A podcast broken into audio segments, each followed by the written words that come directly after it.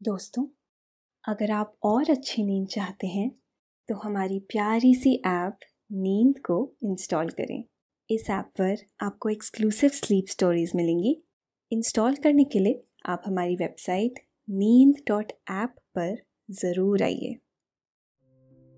नमस्कार। मैं हूँ श्याम भवी। आज सुनिए एक पौराणिक कथा से प्रेरित स्लीप स्टोरी। ऋषि कंडू और प्रमलोचा का प्रेम। आज हम आपको एक ऐसे ऋषि की कहानी सुनाएँगे, जिन्हें स्वर्ग से आई एक अप्सरा से इस कदर प्यार हो जाता है कि वह उसके साथ सैकड़ों साल गुजार देते हैं। वह उसके प्यार में इस कदर लीन हो जाते हैं कि जब भी वह वापस जाने को कहती है, ऋषि उसे रोक लेते हैं और कहते हैं कि कुछ दिन और उसके साथ रहे। अप्सरा इस डर से हर बार रुक जाती है कि मना करने पर कहीं ऋषि उसे शाप ना दे दे। स्वर्ग से इस अप्सरा को देवराज इंद्र ने पृथ्वी लोक भेजा था, क्योंकि ऋषि की गहन तपस्या से उनका सिंहासन डोलने लगा था। और उन्होंने एक योजना के तहत अप्सरा को ऋषि की तपस्या को भंग करने के लिए भेजा था। क्या होता है इस कथा में? यह हम आपको आज आगे सुनाएँगे। लेकिन पहले आप अपने आसपास की सारी लाइट्स ऑफ़ कर लीजिए। आराम से लेट जाइए। अपनी आँखें धीरे धीरे बंद कर लीजिए। अब थोड़ा सा अपने शरीर को आराम दीजिए। थोड़ा और आराम दीजिए। अपने शरीर को बिल्कुल ढीला छोड़ दीजिए। कोई टेंशन नहीं, कोई तनाव नहीं। अपने दिमाग में चल रहे सभी विचारों को, चिंताओं को त्याग दीजिए। एक शांति सी महसूस कीजिए। सारी नेगेटिव सारी पॉजिटिव विचारों को धीरे धीरे निकाल दीजिए। हाथों को सीधा करिए और अपनी कमर के साइड में रख लीजिए। अब अपनी सांस पर ध्यान लगाइए। इसको धीमे या तेज नहीं करना है। बस ध्यान देना है कि कैसे वो आपके नाक, गले में होते हुए फेफड़ों में आ रही है। और आपके फेफड़े फूल रहे हैं। फिर कैसे वो आपके फेफड़ों से वापस गले और नाक के माध्यम से वापस निकल रही है? और आपके फेफड़े थोड़े सिकुड़ रहे हैं। मन शांत, एकदम शांत होता जा रहा है।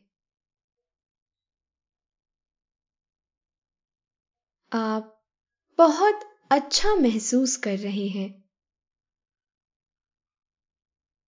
खुद को काफ़ी हल्का महसूस कर रहे हैं।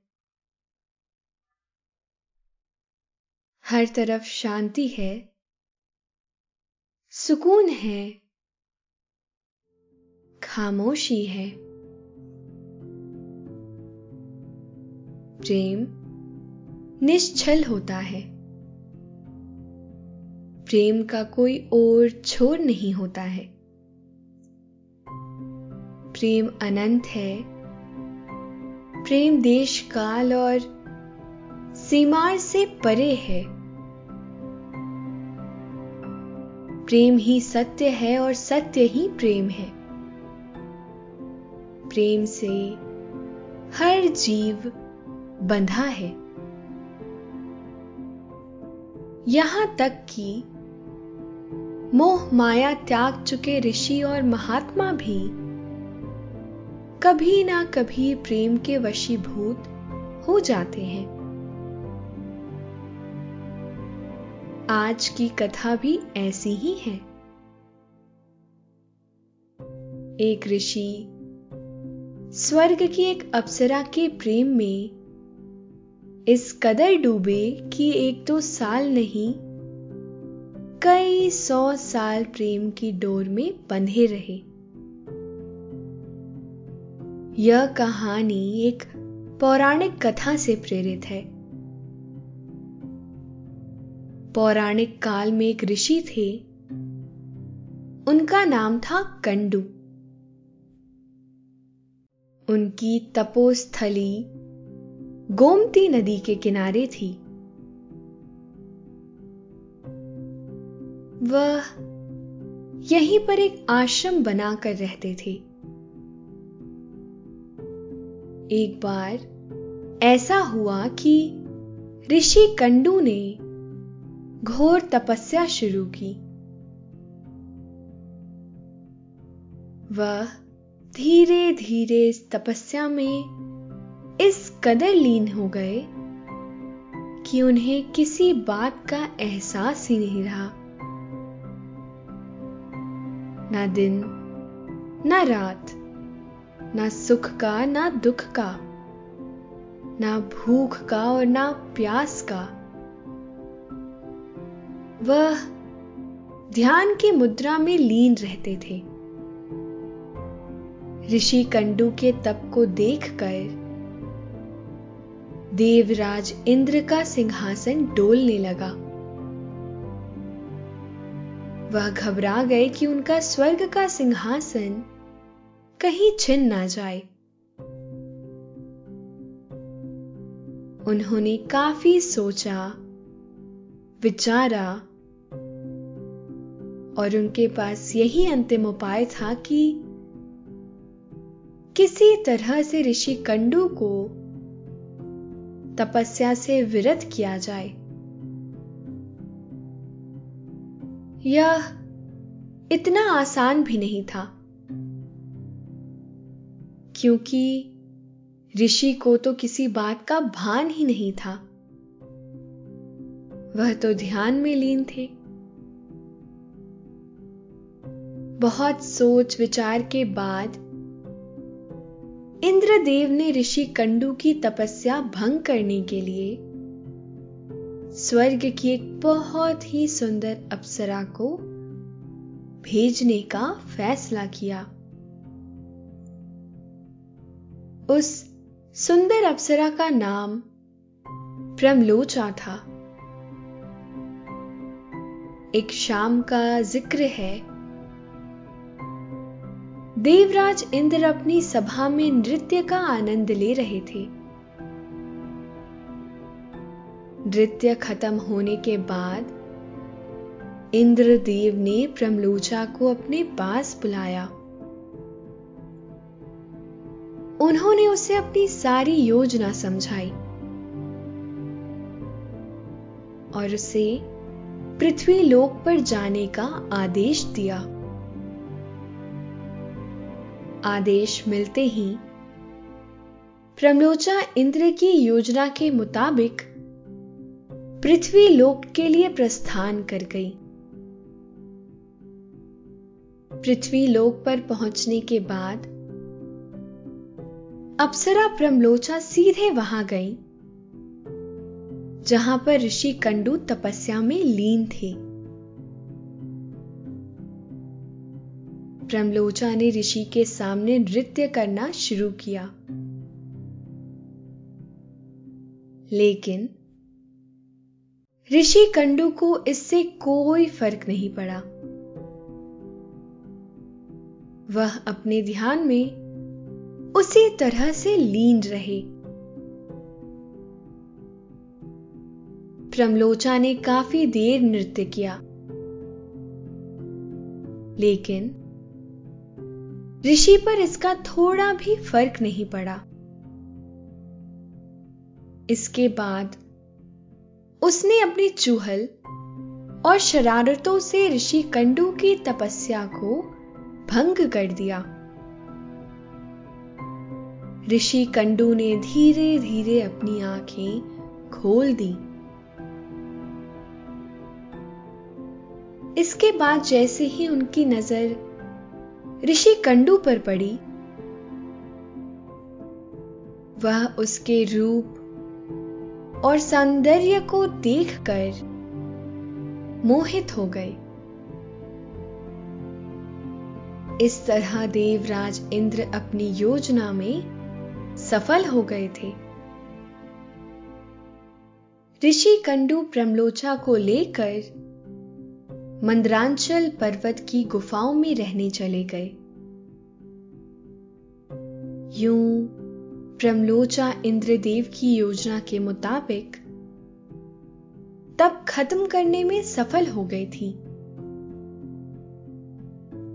लेकिन वह ऋषि कंडू के श्राप के डर से उनके साथ जाने से मना नहीं कर सकी। ऋषि कंडू और प्रमलोचा का प्रेममय जीवन सुख से गुजरने लगा।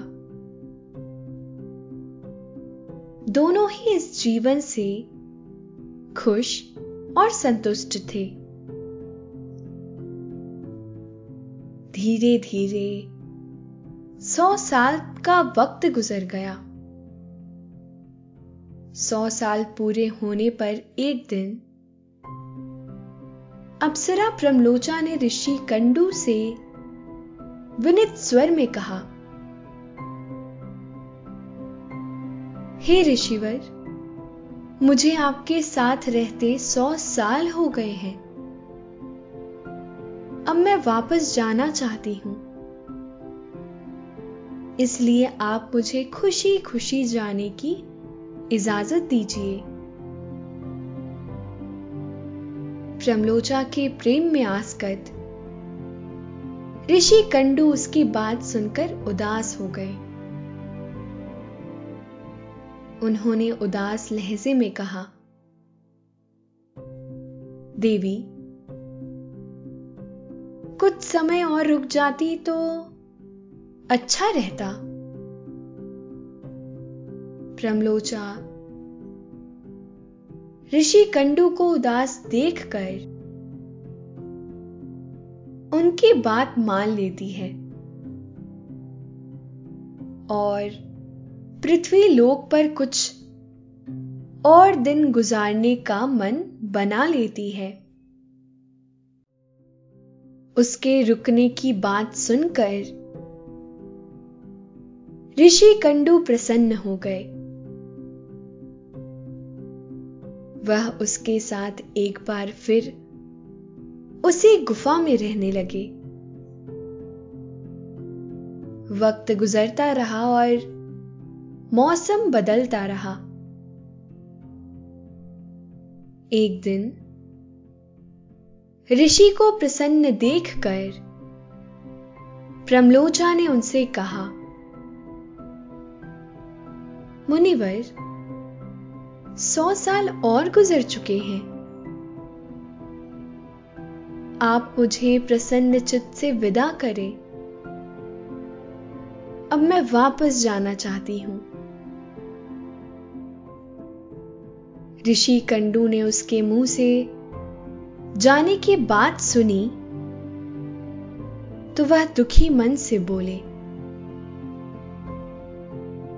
कुछ दिन और रुक जाती तो अच्छा रहता। मैं कुछ समय और तुम्हारे संग बिताना चाहता हूँ। अप्सरा प्रमलोचा उनकी बात को एक बार फिर से मान लेती हैं। उन्हें डर सता रहा था कि अगर उन्होंने जाने की जिद की तो कहीं ऋषि कंडू उसे श्राप ना दे दे। दोनों फिर से साथ रहने लगते हैं। इसी तरह से अप्सरा प्रमलोचा जब भी जाने की बात कहती, ऋषि कंडू उससे जाने की बात को त्यागने को कहते।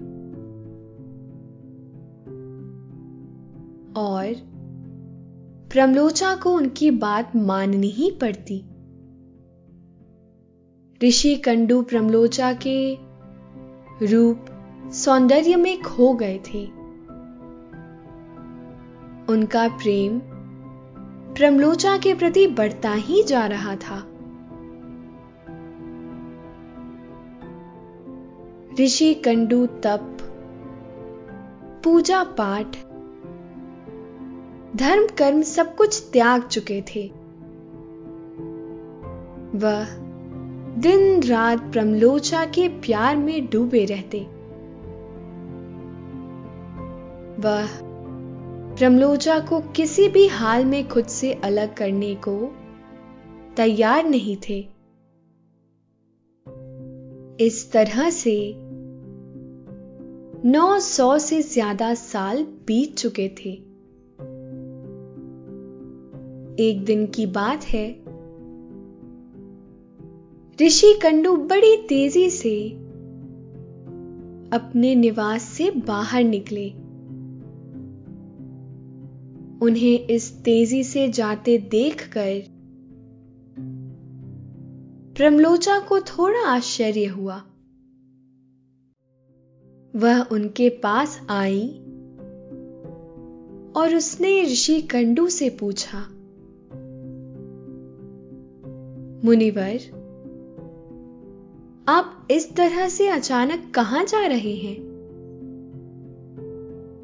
इस सवाल पर ऋषि कंडू ने कहा, हे भद्रे, दिन अस्त हो चुका है, इसीलिए मैं संध्योपासना करने के लिए जा रहा हूँ। अगर मैंने ऐसा नहीं किया तो मेरा धर्म नष्ट हो जाएगा। ऋषि कंडू की बात सुनकर प्रमलोचा मुस्कुराए बिना नहीं रह सकी।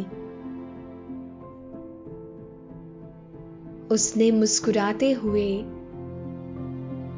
ऋषि कंडू से पूछा, हे सब वेदों के ज्ञाता इतने बरस में क्या आज पहली बार सूर्यास्त हुआ है? जो संध्या वंदन नहीं करेंगे तो आपका धर्म नष्ट हो जाएगा। मैं तो आपसे जब से मिली हूँ, आपने अब तक किसी भी शाम को वंदना नहीं की। उसकी बात सुनकर ऋषि कंडू ने कहा, हे भद्रे, नदी के सुंदर तट पर आज सवेरे ही तो तुम आई हो।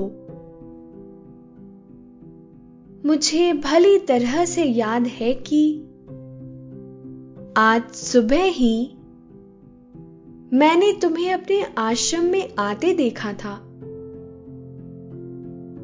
इसलिए अब दिन समाप्त होने पर मैं संध्या वंदन के लिए जा रहा हूँ। कहीं तुम मुझसे मज़ाक तो नहीं कर रही हो? उनकी बात सुनकर प्रमलोचा थोड़ा चकित हुई। फिर उसने ऋषि को याद दिलाते हुए कहा मुनिवर, यह बात सच है कि मैं सुबह की बेला में यहाँ आई थी। लेकिन आज नहीं। जिस सुबह मैं यहाँ आई थी, उस समय से तो कई सौ साल बीत चुके हैं। प्रमलोचा की बात सुनकर महर्षि कंडू आश्चर्य में पड़ गए। वह जरा घबराए हुए स्वर में बोले, सुंदरी, मुझे सही सही बताओ कि मुझे तुम्हारे साथ रहते कितना वक्त गुजर चुका है अब तक? उनके इस सवाल पर प्रमलोचा ने गणना करके उन्हें बताया कि आपको मेरे साथ रहते हुए नौ सौ सात साल, छह महीने और तीन दिन हो चुके हैं। प्रमलोचा की बात सुनकर ऋषि कंटू बहुत हैरान हुए। उन्होंने प्रमलोचा से फिर कहा, प्रिय तुम सच सच बताओ कि क्या जो कुछ तुमने अभी कहा, वह सत्य है या तुम मेरे साथ मज़ाक कर रही हो? मुझे तो बस ऐसा लग रहा है कि मैंने तुम्हारे साथ सिर्फ़ एक दिन ही गुजारा है। वह भी सुबह से शाम तक का। उन्हें यूँ परेशान देखकर प्रमलोचा ने कहा, मुनिवर, मैं आपसे झूठ कैसे बोल सकती हूँ? उसकी कोई वजह भी नहीं है, ना ज़रूरत है। मैं आपसे मज़ाक भी नहीं कर रही हूँ। मैंने अभी जो कुछ कहा है, वह पूरी तरह से सत्य है। ऋषि कंडू से यह बात करने के साथ ही प्रमलोचा जरा परेशान हो गई और वह अपराध बोध से भर गई। उसे लगने लगा कि उसने एक ऋषि को उसके पथ से विरत करके गलत काम किया है। इसलिए उसने पूरी बात ऋषि कंडू को सच सच बताने का फैसला कर लिया। उसने ऋषि कंडू से कहा, ऋषिवर, मैं यहाँ किसी के कहने से आई थी। आप क्रोधित ना हो। मैं आपको सारी घटना सच सच बताती हूँ। लेकिन मुनिवर, इस सब में मेरा तनिक भी दोष नहीं है। इसलिए आप मुझ पर नाराज़ ना होना और मुझे क्षमा कर देना। प्रमलोचा की बात सुनने के बाद ऋषि कंडू विचलित हो गए। उन्होंने तुरंत ही पूछा, तुम्हें यहाँ किसने भेजा था? मुझे सारी बात सच सच बताओ। प्रमलोचा ने उनसे कहा, आपकी कठिन तपस्या को देखकर देवराज इंद्र परेशान हो गए थे। उन्हें डर लगने लगा था कि कहीं उनका सिंहासन ना छिन जाए। इसलिए उन्होंने ही मुझे आपकी तपस्या को भंग करने के लिए आपके पास भेजा था। प्रमलोचा की बात सुनकर ऋषि कंडू क्रोधित हो गए। उन्होंने कहा, धिक्कार है मुझ पर। मेरा धर्म नष्ट हो गया। एक स्त्री ने मेरी बुद्धि को भ्रष्ट कर दिया। इस स्त्री के संग से मेरे पूरे जीवन की तपस्या नष्ट हो गई। इसलिए अब तू जहाँ चाहे जा सकती है। तुझे इंद्र ने जिस काम के लिए भेजा था, वह तो तूने संपन्न कर लिया है। ऋषि कंडू को इस तरह से गुस्से में देखकर प्रमलोचा खौफ से कांपने लगी। डर से उसका पूरा जिस्म पसीने से भीग गया। इसकी वजह से उसका गर्भ प्रमलोचा के शरीर के रोम छिद्रों से निकलकर बाहर आ गया। प्रमलोचा के पसीने से निकले गर्भ को वायु ने इकट्ठा किया और फिर वृक्षों ने उसे ग्रहण कर लिया। सूर्य की किरणों से पोषित होकर वह धीरे धीरे बढ़ने लगा। फिर समय पूरा होने पर वृक्षाग्री से मिरीशा नामक कन्या का जन्म हुआ। यह बड़ी होकर ऋषि कंडू, सूर्यदेव और वायुदेव की बेटी कहलाई। अभी आपने पौराणिक कथा से प्रेरित ऋषि कंडू की यह कहानी सुनी। अब आपके सोने का वक्त हो रहा है। निद्रा देवी कब से आपको सुलाने की कोशिश कर रही हैं?